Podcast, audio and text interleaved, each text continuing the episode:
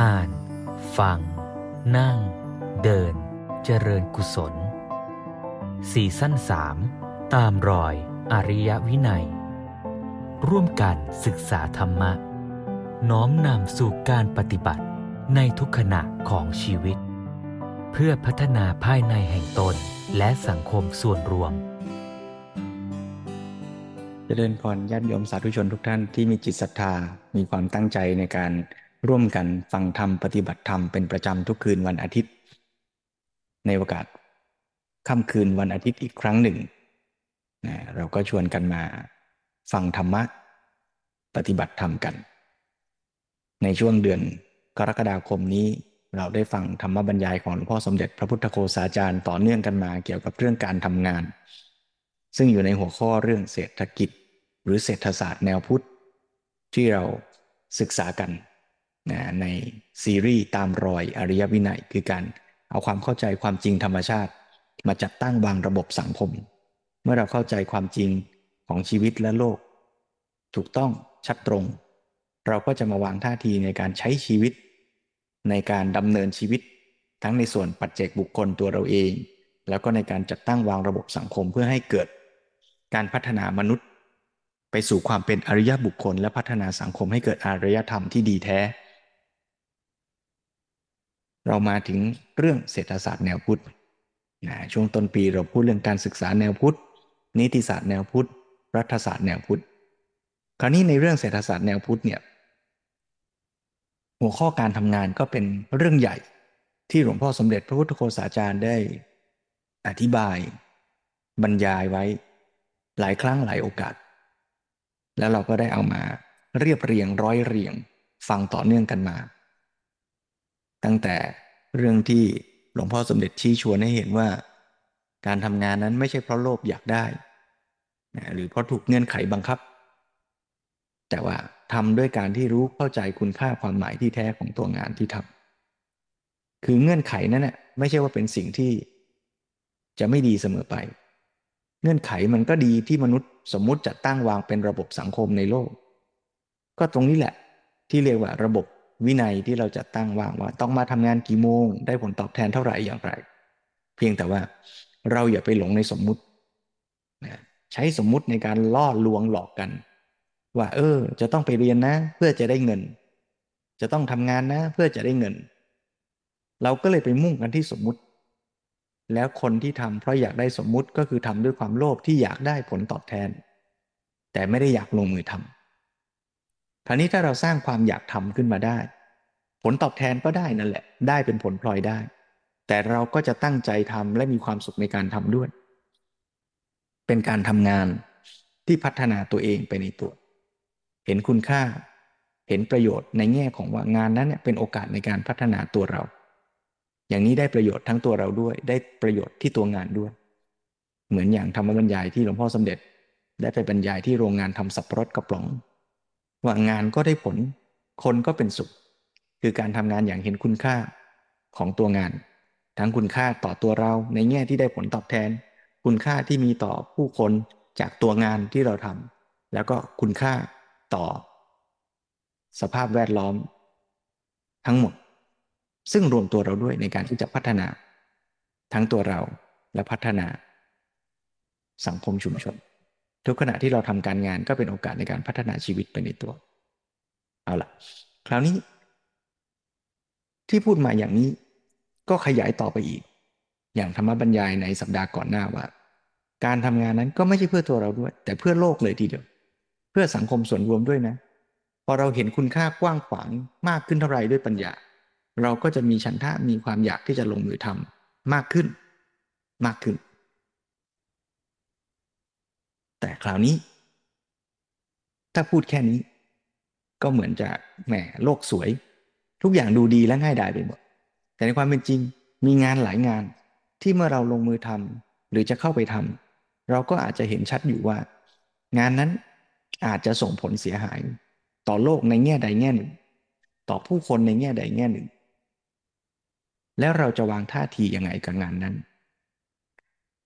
จะไม่ทำก็ไม่ได้ ถ้าจะทำจะวางใจยังไง ประเด็นเรื่องนี้ก็เลยเป็นเรื่องที่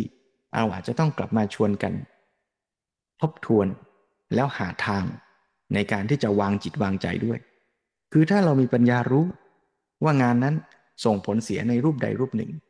ถ้าเราอยู่ในส่วนที่จะแก้ไขจัดการได้ หรือเลิกทำได้ หรือเปลี่ยนแปลงมันได้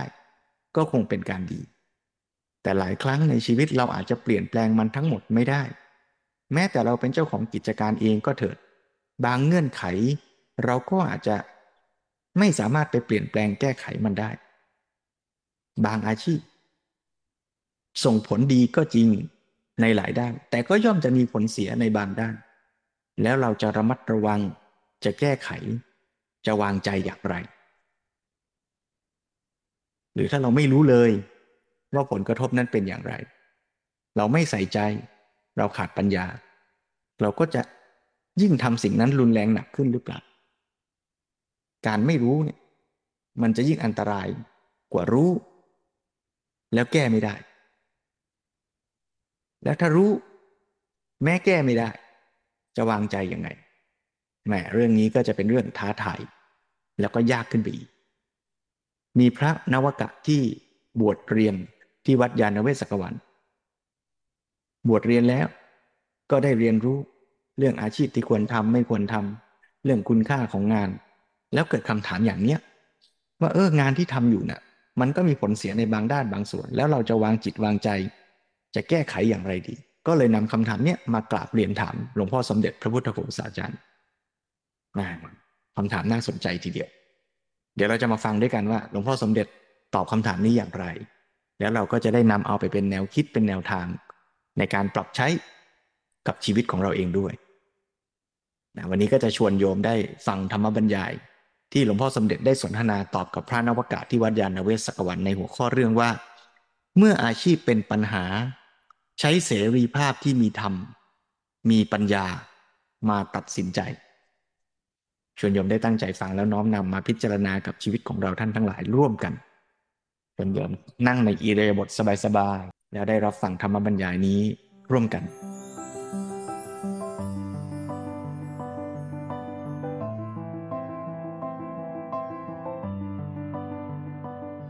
จะเรียนถามพระเดชพระคุณหลวงพ่อนะครับ คือเมื่อกี้ช่วงเมื่อกี้ได้มีพูดถึงว่าอเมริกาเกี่ยวกับอเมริกาว่า เขาก็ต้องปกป้องผลประโยชน์ของประเทศเขาบางทีในเวทีโลกพูดอีกอย่างหนึ่งแต่ว่าจริง ๆ ก็ต้องปกป้องก็มีอีกซ้อนอีกชั้นหนึ่งมันมีสอง standard ทีนี้เลยกลับมามองในในประเทศประเทศไทย ผู้ใหญ่ในประเทศหรือแม้แต่ตัวเองก็ตามเนี่ยอย่างบางครั้งเรารู้ว่า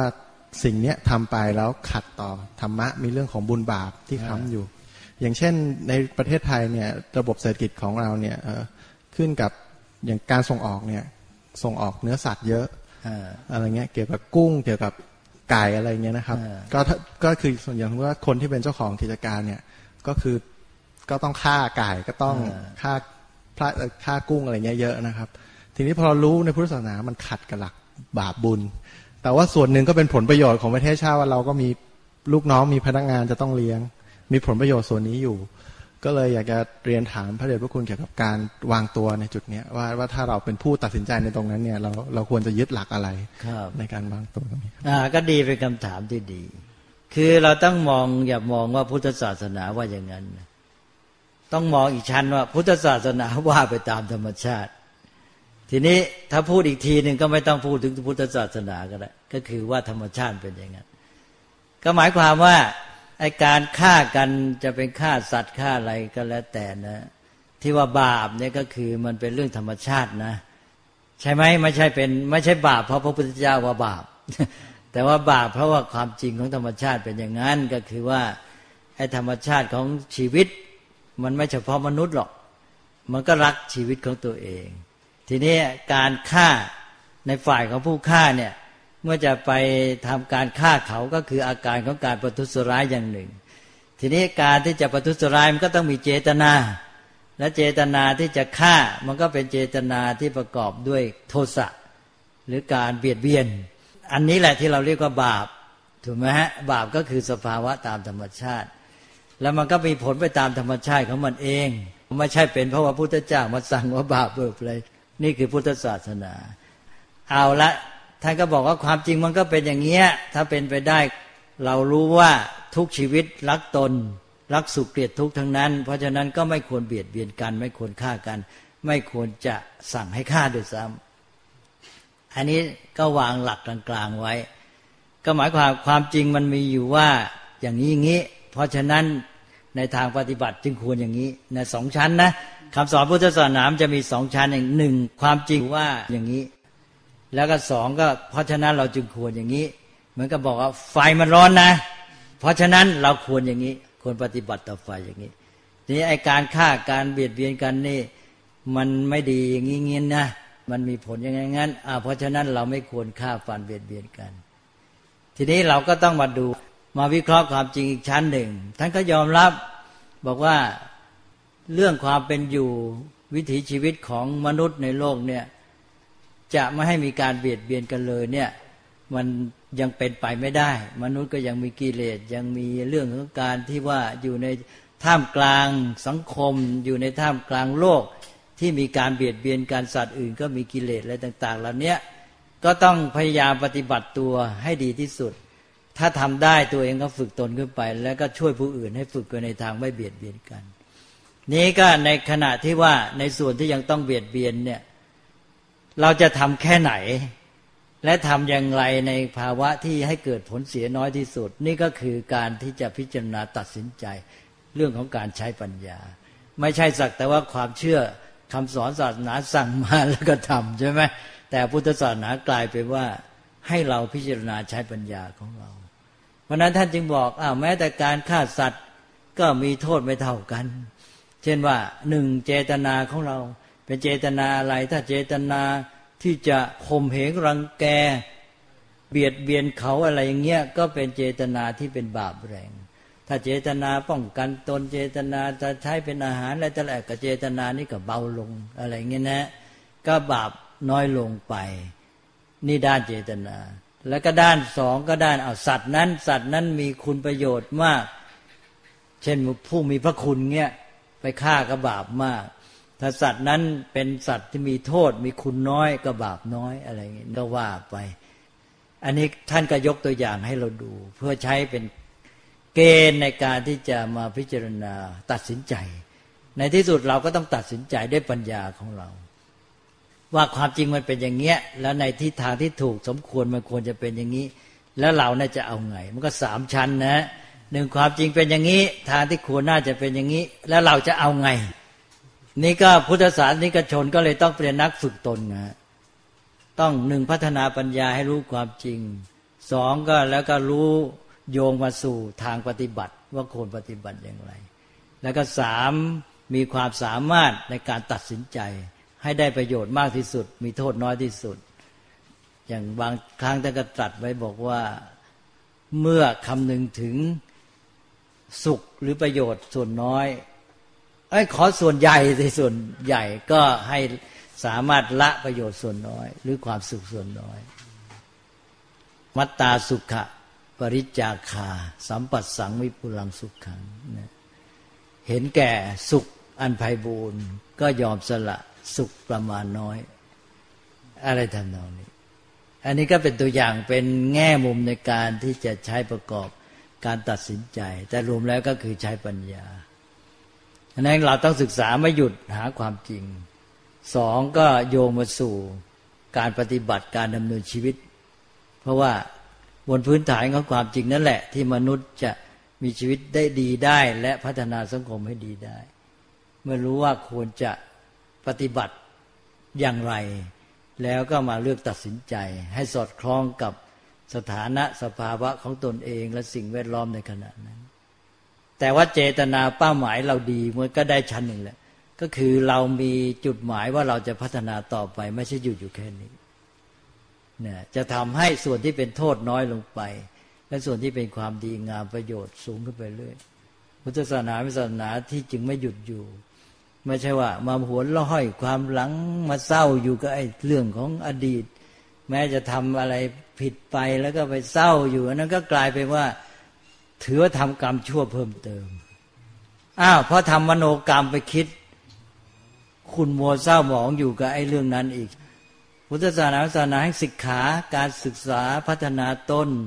เมื่อเรารู้แล้วว่าที่ทำไปมันยังไม่ดี ไม่สมบูรณ์มันผิดพลาด หรือดีแล้วยังไม่สมบูรณ์ก็พัฒนาขึ้นไปสิถ้ามันไม่ดีก็ปฏิกรรมทำการแก้ไขให้มันดียิ่งขึ้น อันดีอะไรที่มันยังน้อยอยู่ก็พัฒนาขึ้นไป เป็นศาสนาที่เน้นการฝึกฝนพัฒนาตนทำให้ดียิ่งขึ้น นั้นท่านจึงไม่ให้มัวมัวหัวลอยกรรมเก่ากรรมเกิดอะไรอยู่เนี่ย ทีนี้คนไทยมาติดมาก คือท่านไม่ได้ปฏิเสธกรรมเก่ากรรมเก่าก็อยู่ในกระบวนการของเหตุปัจจัย เราปฏิบัติต่อกรรมเก่าให้ถูก รู้เข้าใจเมื่อมีความรู้แล้วจะปฏิบัติต่อเรื่องที่เคยผ่านมาได้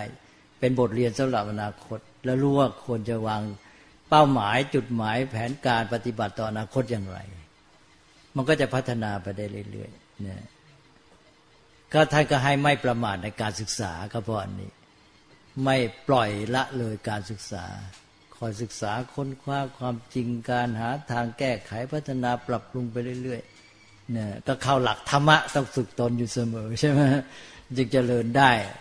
แล้วก็บอกทันโตเศรษโถมนุษย์เสสุในหมู่มนุษย์นั้นผู้ที่ฝึกแล้วประเสริฐสุดนั่นก็เนี่ยดำเนินตามวิธีปฏิบัติอย่างนี้ พอเห็นทางไหมฮะ พอพอจะได้หลักครับ แต่ว่าตัดสินใจยากอยู่อ่าก็ตัดสินใจก็จะได้มีแนวทางในการตัดสินใจใช่ไหมอย่างอย่างยกตัวอย่างก่อนที่จะเข้ามาบวชอย่างเงี้ยครับก็จะมีเพื่อนที่ทำธุรกิจพวกนี้ เยอะพอสมควรเอออย่างเช่นทำไส้กรอกปลาอย่างเงี้ย ก็แต่ว่าทั้งครอบครัวเนี่ยก็มีการปฏิบัติธรรมอะไรทีนี้พอเริ่มปฏิบัติธรรมก็เกิดความลังเลในใจว่าไม่อยากจะทำต่อแล้ว แต่ก็เกิดความติดขัดว่าเอ๊ะพนักงานก็ต้องเลี้ยง อันนี้เราก็ไม่อยากจะทำก็เลยกลายเป็นว่าตัดสินใจไม่ได้ก็ขุนข้องหมองใจอยู่อย่างนั้นตัดสินใจยากครับ ก็เห็นใจแต่ว่านี่แหละ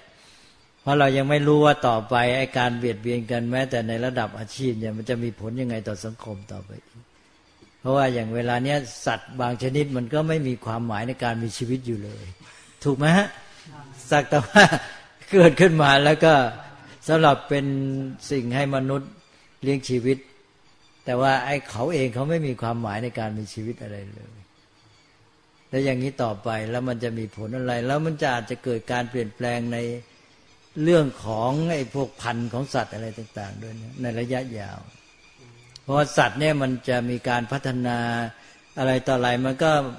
เป็นเพราะการดำรงชีวิตของตัวเอง เมื่อการดำรงชีวิตมันไม่มีความหมายเนี่ยการเปลี่ยนแปลงในสายพันธุ์จะเกิดขึ้น จะเป็นยังไงต่อไปอีก แล้วมันจะส่งผลมายังไงต่อไอสัตว์อื่นอะไรเงี้ยนะ มันโยงกันไปหมดระยะยาวบางทีมนุษย์มองไม่ออกดังนั้นเราก็ต้องคำนึงเหล่านี้หมดคำนึงทุกด้านไปเลย อันนี้หมดฮะ ครับคือโยมก็มีโรงงานเลี้ยงไก่ครบวงจร ซึ่งแน่นอนก็คือจะมีเป็นโรงชำละโรงเชือดด้วยครับ เสร็จปุ๊บโยมพ่อผมก็เคยถามผม ตอนที่ผมมาบวชถามว่าคือท่านอยากจะทราบว่าการที่ท่านประกอบอาชีพเนี้ยมีบาปอย่างไร แต่ตอนนั้นคือผมยังไม่ได้ศึกษาในเรื่องตรงนี้ แต่พอหลังจากได้ศึกษาปุ๊บมันมีข้อหนึ่งเรื่องมิจฉาอาชีวะ เสร็จปุ๊บมันก็จะไปตรงเรื่อง ข้อแรกก็คือทำอาชีพที่มีการฆ่าสัตว์ปุ๊บผมก็ใจจริงคือผมก็อยากเตือนท่าน แต่ถ้าคือคือการที่เตือนท่านเราไม่ได้สร้างความกระจ่างให้กับท่าน มันจะเป็นการสร้างความกังวล เสร็จปุ๊บผมก็ลังเลระหว่างสองอย่างก็คือ ระหว่างการที่คือคือตอนนี้มุมมองของท่านคือ การที่ท่านทำประกอบอาชีพโดยสุจริตอ่าคือท่านก็มองมองคำนึงถึงว่ามันคือมันเป็นการเบียดเบียนสัตว์ก็จริง แต่มันก็ก่อเกิดประโยชน์ ซึ่งท่านก็ก็ไม่ได้ถึงกับกังวลใจอะไรมากนัก แต่พอผมมาพิจารณากับหลักธรรมเรื่องมิจฉาอาชีวะปุ๊บก็ ผมก็ค่อนข้างจะหนักใจ แต่ผมมองในแง่มุมที่ว่าถ้าท่านเกิดมีเจตนาดี แล้วใจของท่านบริสุทธิ์การการกระทำถึงแม้ว่าจะเป็นกรรม มันก็เป็นกรรมที่น้อยถูกไหมครับ ก็ใช่มันก็ตามเจตนาไง แล้วก็เรามีเหตุผลปัญญา เช่นว่าอาจจะพูดเข้าข้างตัวนะบอกเนี่ยที่เราทำอาชีพเนี้ยถ้าเป็นคนอื่นเนี่ย ถ้าเราปล่อยแล้วเราไม่ทำคนอื่นทำเนี่ย มันจะแย่มากคือเขาจะไม่คำนึงถึงความเสียหายต่อชีวิตสัตว์เป็นต้น หรืออะไรต่ออะไรเลย แต่เราทำนี่เราทำด้วยความระมัดระวังที่สุด ก็ช่วยสัตว์ไปเยอะเลยว่างั้นในแง่หนึ่งนะ ในนี้ใครอาจจะเข้าข้างตนหน่อย แต่มันก็มีส่วนจริง ก็หมายความว่าคนที่มีปัญญารู้หลักการแล้วก็ระวังมากใช่ไหมคือหมายความว่ามีเมตตากรุณาอยู่ เช่นว่าในการที่จะให้สัตว์ตายเนี่ยหนึ่งก็ต้องคิดว่าจะทำไงให้ไม่ทรมานมากอ้าวสองก็ทำไงจะไม่ให้สัตว์นี่ต้องตายเปล่ามากมาย เพราะคนที่ไม่คิดเลยเนี่ยนะ มันก็ทำโดยไม่ได้ ใส่ใจอะไรเรื่องเหล่านี้เลย จะเกิดผลเสียหลายอย่างเลยเนะี่ยหนึ่งผลเสียต่อชีวิตสัตว์เอง ความทุกข์ทรมานของสัตว์เป็นต้น แล้วก็ผลเสียต่อสังคมอะไรต่าง ๆ เหล่านี้พวกนี้ทำสักแต่ว่าให้ตัวเองได้รายได้ แต่คนที่มีปัญญารู้หลักธรรมแล้วเนี่ยก็มีเจตนาที่ประกอบด้วยเมตตากรุณาต่อสัตว์เพิ่มขึ้น แล้วก็คำนึงถึงประโยชน์ต่อสังคม แล้วก็ทำไงจะไม่เกิดผลเสียเหล่านั้น ก็จะระวังป้องกันด้วย ก็จะดีกว่าพวกที่ทำโดย โดยไม่มีจิตใจที่ประกอบด้วยคุณธรรมเนี่ยเยอะแยะ มองในแง่นี้ก็เป็นความจริงครับนะก็คล้ายๆในในด้านหนึ่งก็ช่วยสังคมนะช่วยในด้านหนึ่ง แต่ว่าเราก็ต้องตั้งเจตนานี้ให้ดี แล้วก็มาคิดในแง่นี้ด้วย ถ้าตราบใดเราจำเป็นต้องทำ เราจะพยายามทำฝ่ายดีให้ได้มากที่สุด โอ้นี่มันจะช่วยได้เยอะเลย ในขณะที่เราทำส่วนเนี้ยซึ่งเราก็รู้ตัวอยู่ว่าเราทำเพราะจำเป็นอยู่ แต่เราได้สร้างสารรค์ประโยชน์เยอะเลยทำคุณแก่ชีวิตสัตว์ทำคุณแก่ชีวิตมนุษย์ทำคุณแก่สังคมก็เรียกว่าทำยังมีความรับผิดชอบ ก็คือด้วยคุณธรรมนั่นเอง พอเห็นไหมครับเนี่ยอ่า แล้วคือไม่ทราบว่าตัวผมเอง ผมควรจะเตือนท่านห รือไม่ครับ เพราะว่าผมเคยอ่านเจอในเรื่องอ่ามิลินทปัญหาครับ การที่ไม่รู้ว่าทำบาป ถึงแม้ไม่มีเจตนาก็จริง แต่ถ้าเทียบดูแล้ว การทำบาปประเภทนี้ ถือว่าเป็นการทำบาปที่น่ากลัวที่สุด เพราะเป็นเป็นการทำบาปที่ไม่รู้เท่าทัน เหมือนอ่าที่ท่านยกไว้ก็คือเปรียบเสมือนการจับหินร้อนนะครับ คนคนที่ไม่รู้ว่ามันร้อนด้วยซ้ำก็ก็ย่อมมีโอกาสเต็มที่ อ่าครับ อย่างเช่นนั้นนะครับ ก็น่าจะเนี่ยจึงต้องรู้ไงพอเรารู้เข้าไปเนี่ยเราจะเริ่มระวังตัวแล้วจัดให้ดีขึ้นครับ แล้วเราก็จะค่อยๆทางไปสู่ความปลอดเป็นอิสระจากเรื่องเหล่านี้ ก็เรียกว่ามีการตัดสินใจอย่างเป็นเหตุเป็นผลแล้วเป็นคุณใช่ไหมเป็นประโยชน์มากขึ้น ก็ทำอย่างคนที่มีปัญญาน่ะไม่ทำอย่างคนที่ไม่รู้เรื่องรู้ราว ซึ่งจะทำให้เกิดโทษ แต่ทีนี้ว่า ในแง่ของความสัมพันธ์ในครอบครัว ถ้ามีโอกาสก็ค่อยๆให้รู้เข้าใจหลัก แล้วก็เมื่อยังทำอยู่ก็จะได้ไประมัดระวังอย่างที่ว่า ว่าในการสร้างสรรค์เราได้ทำฝ่ายสร้างสรรค์มาก เพราะคนทำอาชีพแบบนี้ก็ช่วยสร้างสรรค์ได้เยอะนะ และอย่างน้อยก็คือช่วยไว้ส่วนหนึ่ง แทนที่ว่าปล่อยให้คนที่พวกที่ไม่มีความรับผิดชอบ สักแต่ว่าทำแล้วพวกนั้นทำให้เสียหายเยอะแยะก็ได้เหมือนกับกู้ขึ้นมาส่วนหนึ่ง ถ้ามองในแง่ดี แล้วก็ส่วนของเราเองเราก็พยายามทำของเราให้ดีที่สุด ก็เรียกว่าตอนแรกก็คือให้บาปน้อยที่สุด และให้ได้บุญมากที่สุดนะใช่ไหมอ้าวมันพร้อมกันละสำหรับมนุษย์เนี่ย ท่านถือว่ามนุษย์นี่มันเป็นโลกของบุญและบาปปะปนกันไป คือพอเราเกิดมีชีวิตขึ้นมาปั๊บเนี่ยนะมันเข้ามาอยู่ในโลกแห่งการเบียดเบียนแหละพอเราหายใจหน่อยหนึ่งแล้วก็เริ่มแล้วใช่ไหมพอเราหายใจมันก็เริ่มเบียดเบียนสัตว์โลกอื่นแล้วแหละจริงไหมจริง ทีนี้ว่าการเป็นอยู่ของเราเนี่ย เราต้องรู้ทันอันนี้ด้วย แต่ทีนี้ว่าเราก็อยู่ในโลกนี้ไม่ได้ความรู้มีปัญญา และเจตนาเราตั้งไว้ดีเนี่ย เราจะเบียดเบียนน้อยที่สุดแล้วเราจะทำประโยชน์มากที่สุด แล้วก็พัฒนาตัวเองและพัฒนาเพื่อนมนุษย์ ให้เข้าถึงโลกแห่งความสุขไร้การเบียดเบียนที่ผมเคยพูดไงจุดหมายใช่ไหมทำไงจะให้โลกนี้เป็นอัพยาปัจฉังสุขขังโลกัง หรือเราอยู่ในอัพยาปัจชังสุขาโลกกลางเข้าถึงโลกที่เป็นสุขไร้การเบียดเบียน เพราะโลกเวลาเนี้ยมันก็เป็นไปตามธรรมชาติ ที่สัมพันธ์กันเป็นเหตุปัจจัย แล้วมนุษย์สัตว์ทั้งหลายก็มีกิเลสเรามีโลภะโทสะโมหะเป็นต้นต่างคนก็ต้องเห็นแก่ตัวก็ทำการกันไปกับเบียดเบียนกันไป เมื่อมนุษย์มีความรู้มีปัญญาตระหนักแล้วก็พยายามแก้ไข ปรับปรุงโลกนี้ให้มันดีขึ้น มีการเบียดเบียนกันน้อยลงไป มีความสุขมากขึ้นใช่ไหมอันนี้ก็มองอย่างกว้างๆหมายความเราพยายามเดินทาง ในเส้นทางใหญ่ที่นำโลกไปสู่ความเบียดเบียนกันน้อยลงนะแล้วก็มีสุขสงบได้มากขึ้น อานิมนต์ครับอยากเล่นถามประเด็นพระคุณอาจารย์ครับ คือยังอยู่เรื่องปฏิบัติอยู่แต่ว่าจะเปลี่ยนจากการฆ่าไก่เป็นการฆ่าคน หมายว่าโทษประหารชีวิตครับ ของศาลของผู้พิพากษาที่สั่งสั่งไปว่า คุณต้องตายนะ ถ้ามองอีกอย่างคือเหมือนกับเขาสั่งสั่งให้ฆ่าถูกไหมครับ แต่ว่าเขาสั่งถ้าจะมองดีคือเหมือนกับสั่งฆ่าเพื่อสังคมเพื่อการที่ลดการฆ่าคนอื่นๆออกไปถูกไหมครับแต่ว่ายังมองจริงก็คือมันก็การฆ่าคนอยู่ดีอยากถามว่าถ้ามองในพุทธศาสนาเนี่ยครับการประหารชีวิตเนี่ยโทษประหารชีวิตเนี่ยควรจะมีไหมครับ ก็ถ้าว่าถึงพุทธศาสนานั้นแน่นอนเราไม่ต้องการให้มีการฆ่าเลย ไม่ต้องพูดถึงว่ามีโทษประหารชีวิตหรือไม่ มันก็อยู่ในตัวนะแต่ทีนี้ว่าในเรื่องของการฆ่าแบบนั้นน่ะสำหรับผู้ทำหน้าที่เนี่ย ก็อาจจะคิดมาก ก็มีตัวอย่างเดี๋ยวอาจจะเล่าให้ฟังรู้จะเคยเล่าแล้วได้ซ้ำเรื่องของผู้ที่ทำหน้าที่เป็นพัชคาตเคยเล่าแล้วใช่ไหมเนี่ยแหละครับนี่แหละ ก็คือเรื่องของสังคม นี่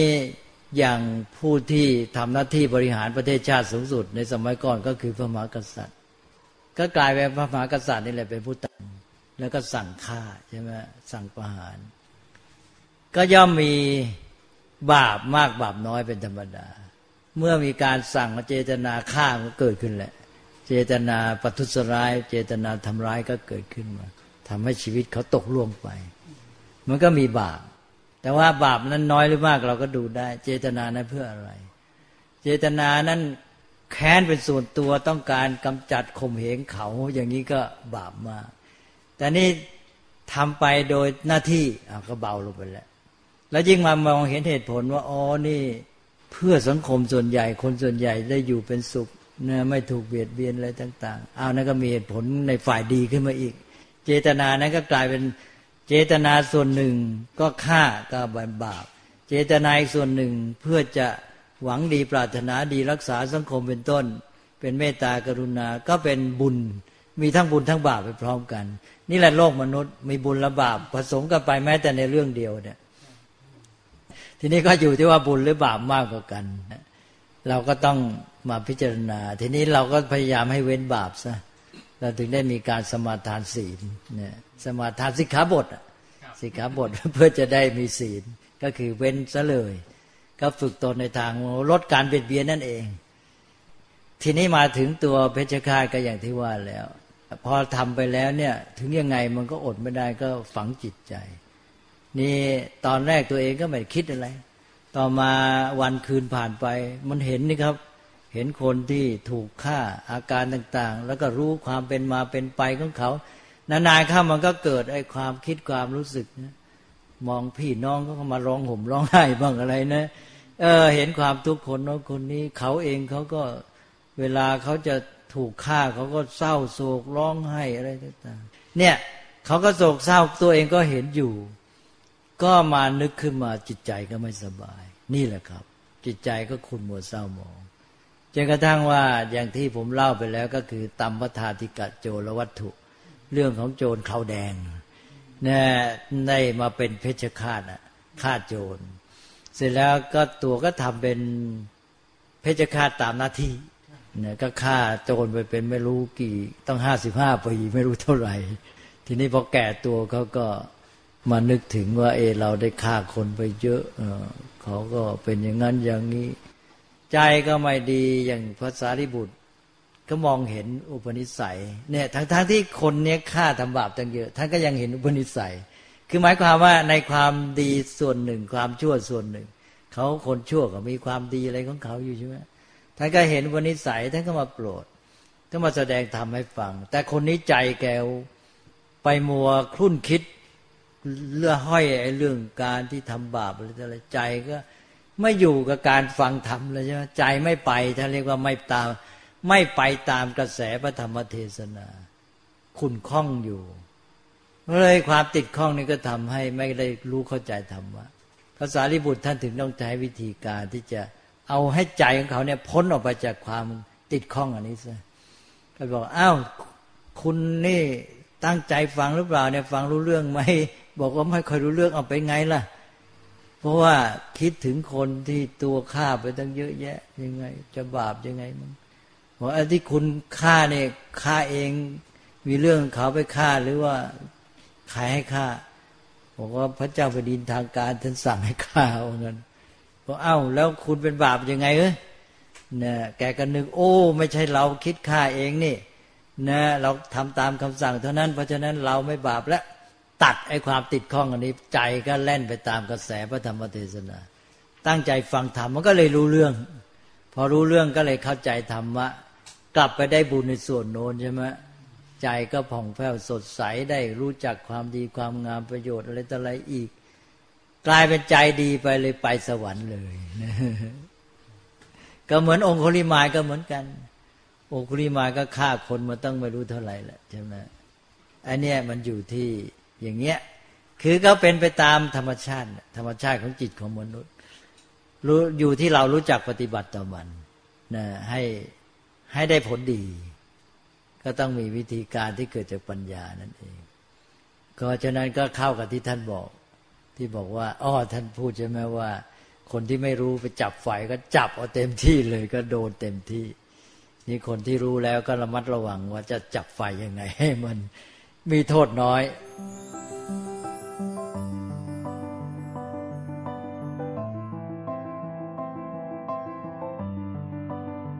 ที่จบไปเมื่อสักครู่นั้นเป็นส่วนหนึ่งของธรรมบรรยาย เรื่องเมื่ออาชีพเป็นปัญหา ใช้เสรีภาพที่มีธรรมมีปัญญามาตัดสินใจหลวงพ่อสมเด็จชี้ชวนให้เห็นว่า อาชีพที่เราทำนั้นเนี่ยถ้ามีส่วนที่ ขัดต่อธรรม หมายความว่า อาจจะส่งผลในทางเบียดเบียน ส่งผลร้าย ต่อผู้คนในสังคมในทางใดทางหนึ่ง ซึ่งก็เป็นไปได้ ที่อาชีพที่มีอยู่ในสังคมที่ยอมรับกันว่า เป็นอาชีพที่สุจริต แต่ว่าพิจารณาโดยธรรมด้วยปัญญา ก็จะเห็นผลกระทบที่เกิดขึ้น อย่างในยุคสมัยหนึ่งก็อาจจะมีการยอมรับว่าการค้าทาส เป็นอาชีพที่ทำได้ทำกันอย่างเป็นทางการ แต่ว่าก็มีการเบียดเบียนอยู่ในอาชีพนั้น ในเวลาต่อมาอาชีพอย่างนั้นก็ เป็นที่ตกลงร่วมกันว่า ไม่ควรทำแม้ในยุคปัจจุบันก็อาจจะมีอาชีพที่ส่งผลเสียหาย เช่นการที่ เบียดเบียนทำร้ายชีวิตสัตว์ หรือว่า ค้าขายอาวุธในการที่จะไปทำร้ายเบียดเบียนกัน ซึ่งในแง่ของสังคมก็ยอมรับว่าเป็นอาชีพที่ทำได้ แต่มุมมองในทางพุทธศาสนาก็มองว่ามีการเบียดเบียนอยู่ ถ้าเลี่ยงได้ก็ควรเลี่ยง แต่ถ้าเลี่ยงไม่ได้ อย่างน้อยก็ต้องรู้ว่า สิ่งที่เราทำนั้นเนี่ยมันมีผลกระทบนะ แล้วเราก็จะได้ใช้ปัญญาพิจารณา ตามกำลังที่เราจะทำได้ ถ้าเราลดเราละเราเลิกได้ก็ยิ่งเป็นการดี แต่ถ้ามันเลิกไม่ได้ อย่างน้อยเราก็รู้ว่ามันเป็นผลเสียอย่างไร แล้วจะได้หาทางลดผลกระทบ หรือว่าทำด้วยความระมัดระวังที่สุด ที่หลวงพ่อเสด็จเปรียบเทียบว่าเหมือนกันการจับของร้อน ถ้าเราไม่รู้เลยว่าร้อนก็จะยิ่งจับไปเต็มแรง ถ้าเรารู้ว่าร้อน เราก็จะพยายามเลี่ยงอย่างเต็มที่ หรือถ้าจำเป็นต้องจับจริง ๆ ก็จับด้วยความระมัดระวัง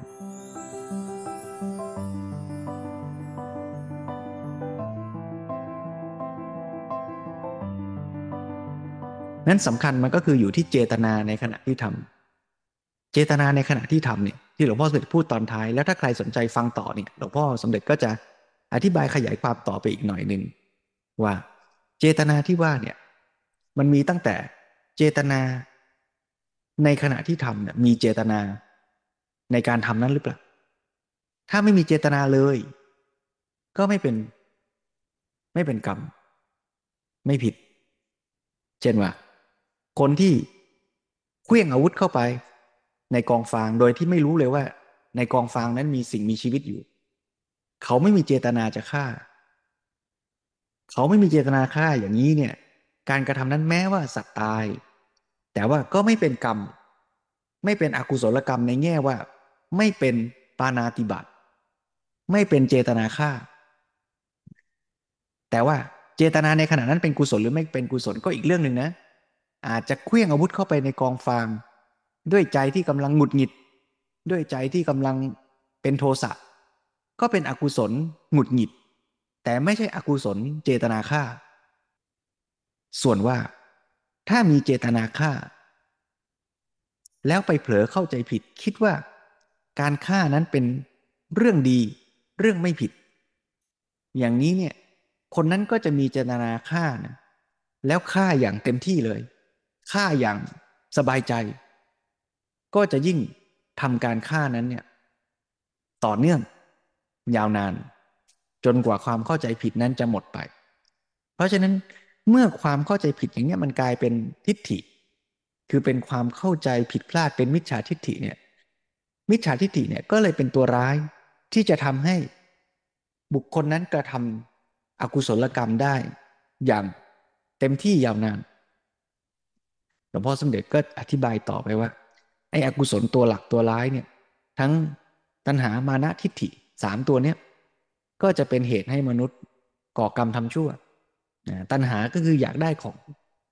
อยากได้สิ่งมาบำรุงบำเรอตัวเอง ก็ไปแย่งชิงเขาไป ทำร้ายเพื่อให้ได้มา อันนี้ก็แย่ มานะการถือตัวถือว่าพวกเราดีกว่า ก็ไปทำร้ายคนอื่น ที่ถือว่าด้อยกว่าทำลายเชื้อชาติทำลายคนที่เราถือว่าเป็นคนที่ต่ำต้อยกว่าเรา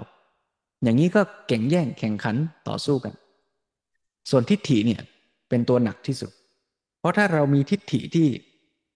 ผิดพลาดเสียแล้ว ยึดมั่นในทิฏฐิ ก็ต่อสู้กันระหว่างทิฏฐิด้วย แล้วทิฏฐิที่เรา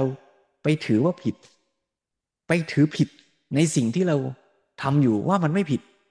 เราก็จะทำสิ่งนั้น จะตัณหาจะโทสะแล้วคิดว่าสิ่งที่ทำมันไม่ผิด ก็จะทำความผิดนั้นเนี่ยอย่างเต็มที่เลย เพราะฉะนั้นเมื่อฟังเรื่องนี้แล้วอาตมาคิดว่า ก็เป็นการดีที่เราจะได้กลับมาทบทวนตัวเราเองว่า สิ่งที่เราทำอยู่เนี่ย มันก็อาจจะมีก็ได้นะ ที่เราเผลอ ทำอะไรบางอย่าง แล้วเราหลอกตัวเองว่ามันไม่ผิด หรือพยายามจะปกป้องตัวเองว่า โอ้ ไม่เป็นไรหรอกใคร ๆเขาก็ทำกัน สิ่งนี้ก็น่าจะต้องกลับมาทบทวนว่าถ้าในการดำเนินชีวิตของเราในการงานของเรา มันมีส่วนที่ส่งผลกระทบ มีท่าทีในการที่จะเบียดเบียน หรือว่ามีการทำอะไรที่ส่งผลทำให้เกิดการเสียหาย ในสังคมในทางใดทางหนึ่ง บางทีอาจจะไม่ใช่โดยทางตรง แต่ว่าอาจจะไปสนับสนุนส่งเสริม เช่นเคยมีพระนวกะที่ถามหลวงพ่อสมเด็จนะอย่างเช่นที่ถามในธรรมบรรยายเนี่ยนะเกี่ยวกับว่าทำโฆษณาที่ไปสนับสนุนในเรื่องของอบายมุกก็ไม่ได้เป็นเรื่องการจำหน่ายอบายมุกนะจำหน่ายสิ่งที่เป็นอบายมุกนะ แต่ว่า เหมือนมีส่วนไปสนับสนุนไอ้อย่างเงี้ยก็ส่งผลกระทบ แต่ว่ามันก็เป็นอาชีพที่ที่สุจริตนะ ในแง่ที่ว่าไม่ได้ไปคดโกงช่อโกง แล้วก็อาจจะไม่สามารถที่จะเปลี่ยนอาชีพ หรือว่าไปบอกหัวหน้าของบริษัทโฆษณาว่าไม่ให้รับโฆษณาของบริษัทสินค้าที่เป็นอบายมุกเราก็อาจจะเลือกไม่ได้อันนี้ก็ต้องมาวางท่าทีในใจละว่า เราจะทำยังไงล่ะ ถ้าเรารู้ว่าสิ่งนั้นจะส่งผลกระทบ เราก็ต้องมาหาทางที่จะให้ส่งผลกระทบน้อยที่สุด หรือถ้าสามารถมีปัญญามีโอกาสจะพลิกให้ การทำโฆษณานั้นกลายเป็นประโยชน์ในทางใดทางหนึ่งได้ ก็คงจะเป็นการดีมาก เราก็ต้องกลับมาทบทวน ว่าเออสิ่งที่เราทำเนี่ยมันมีไหมสิ่งที่อาจจะส่งผลกระทบ เช่นตัวอย่างที่ว่านี้ถ้ามีถ้าเรามีปัญญารู้ โดยทำเราก็จะได้ระมัดระวัง ลดได้เลิกได้ก็ดี ดีกว่าทำไปโดยไม่รู้ตัว ดีกว่าทำไปโดยหลอกตัวเองว่าสิ่งนั้นไม่ผิด ดีกว่าหลอกตัวเองว่าทำไปเถอะไม่เป็นไรใคร ๆ ก็ทำกัน อันนี้ก็กลับมาตรวจสอบตัวเราส่วนอีกมุมหนึ่งถ้าเราตรวจสอบแล้วมั่นใจว่าโอ้ อาชีพเรานี้ ไม่มีส่วนใดเลย ที่จะส่งผลเบียดเบียนเราก็จะยิ่งมั่นอกมั่นใจและทำสิ่งที่เราทำนั้นอย่าง อย่างมีความสุขอย่างมีฉันทะ ก็เห็นเป็นโอกาสที่ดี หรือแม้ว่าในอาชีพเราจะอาจจะมีทั้งสองส่วน ส่วนที่เป็นประโยชน์เกื้อกูลก็มี ส่งที่จะส่งผลเบียดเบียนก็มี เราก็จะได้เห็นชัดตามเป็นจริง แล้วก็ทำในส่วนดีให้ดีเต็มที่ ในส่วนที่จะส่งผลกระทบ ส่งผลเสียก็จะได้ระมัดระวังอย่างดีที่สุด นี่ก็จะเป็นการกลับมาทบทวน ดูการงานอาชีพที่เราทำแล้วเราก็จะเป็นส่วนหนึ่งในระบบเศรษฐกิจ ในระบบที่จะสร้างการจัดสรรทรัพยากรในสังคม ให้ดีงามหลวงพ่อสมเด็จชวนให้เห็นว่า ระบบเศรษฐกิจนั้นจะมองแยกส่วน จากเรื่องคุณธรรม จริยธรรมจากเรื่องสังคม จากเรื่องสิ่งแวดล้อม ไม่ได้ เราจะมองแต่ว่าสิ่งนั้นทำเงินได้เท่าไหร่ไม่พอ คุณค่าทางเศรษฐกิจที่วัดด้วยเงินตราอาจไม่ได้แทนค่าทุกอย่างได้ การที่เราขายเหล้าหนึ่งขวด กับการขายอาหารหนึ่งอย่าง ที่แม้ว่าราคาเท่ากัน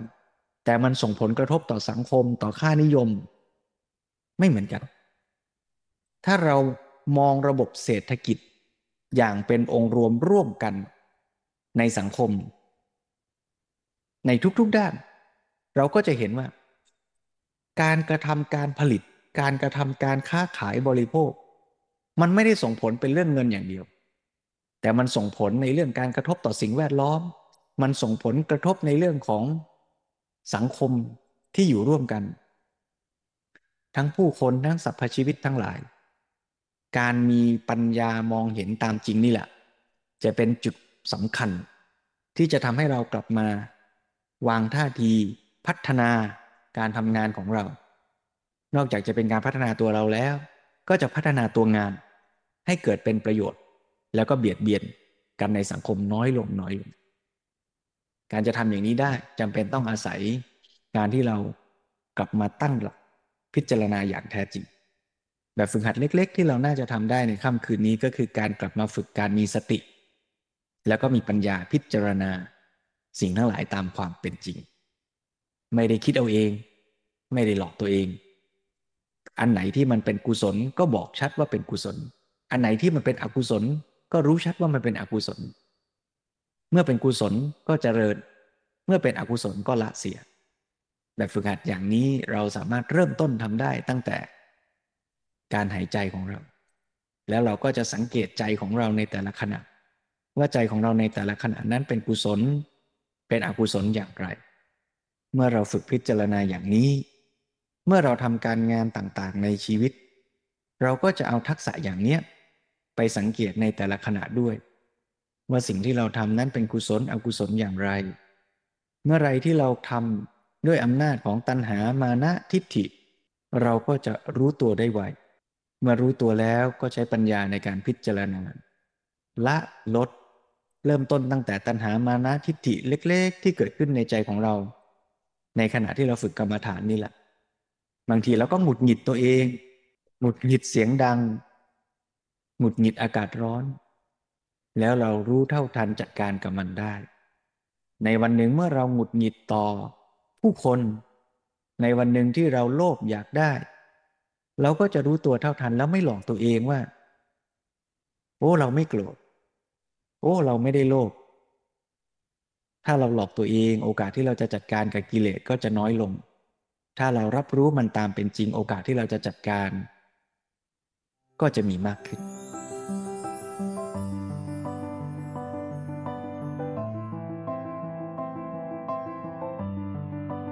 นทุกท่านใช้เวลาจากนี้ ฝึกเจริญสติกำหนดรู้สิ่งที่ปรากฏเฉพาะหน้า ตามความเป็นจริงร่วมกัน จนกว่าจะได้ยินเสียงสัญญาณระฆัง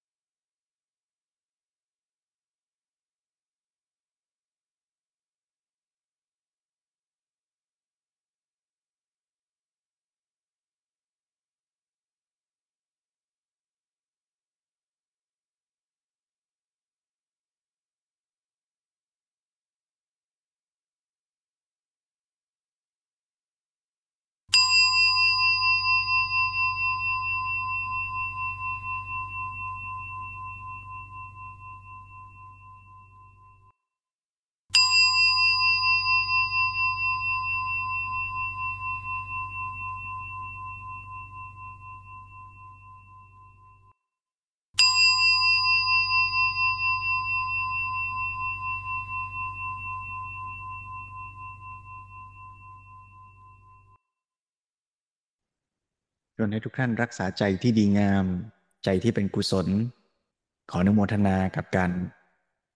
ฝึกเล็กๆ ในค่ำคืนนี้ แล้วก็จะเป็นบาดฐานชวนให้ทุกท่านได้ฝึกอย่างเนี้ยในชีวิตประจำวันต่อไป เมื่อเราทำการงานใด ๆ ก็ตาม เราก็จะรู้มีสติเท่าทันในสิ่งที่เราทำแล้วใช้ปัญญาพิจารณา สิ่งที่เราทำนั้น เราก็จะพัฒนางานด้วย พัฒนาตัวเราด้วย แล้วก็พัฒนาสังคมด้วย พรุ่งนี้ถ้าเราตื่นเช้าไปทำงาน ก็ชวนให้เราได้ทำงานอย่างมีความสุข งานก็ได้ผลคนก็เป็นสุข แล้วก็พิจารณางานนั้นถ้าตรงไหนที่มีผลกระทบเสียหายก็ระมัดระวังพัฒนางาน ให้เกิดประโยชน์แท้จริงยิ่งขึ้นต่อไป อ่าน ฟัง นั่ง เดิน เจริญกุศล สี่สั้นสามตามรอย อริยวินัย